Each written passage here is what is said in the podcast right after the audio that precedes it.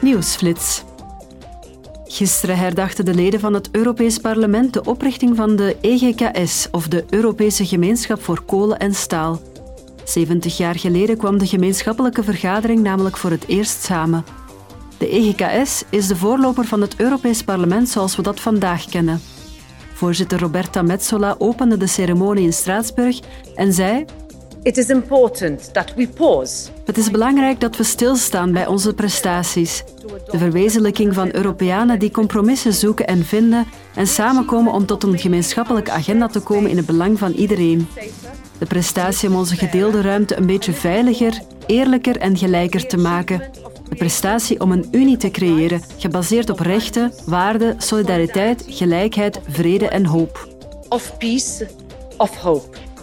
De voorzitter van de Europese Commissie Ursula von der Leyen en de premiers van België, Frankrijk en Luxemburg waren ook aanwezig bij de herdenking. In Straatsburg hebben de parlementsleden nieuwe EU-wetgeving aangenomen die alle grote beursgenoteerde bedrijven verplicht om het aandeel vrouwen in hun bestuursraden te stimuleren. Volgens de nieuwe regels moet tegen juli 2026 tenminste 40% van de niet-uitvoerende directeursposten en 33% van alle directeursposten door vrouwen bekleed worden. Tijdens het plenaire debat zei commissaris Helena Dalli The directive will help dismantle. De richtlijn zal helpen de barrières weg te nemen die gekwalificeerde vrouwen verhinderen om aan de top te komen.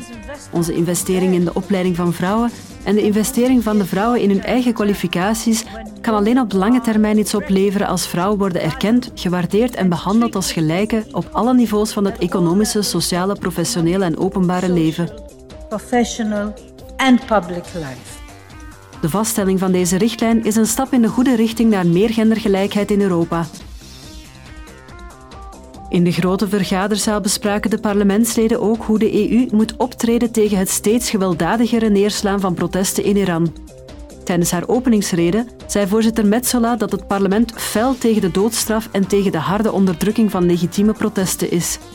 Ze voegde hieraan toe in response to the unacceptable Iranian sanctioning of members. Als reactie op de onaanvaardbare Iraanse sancties tegen leden van het parlement wil ik u meedelen dat er voor onbepaalde tijd geen direct contact zal plaatsvinden tussen het Europees Parlement, delegaties en commissies en hun officiële Iraanse tegenhangers.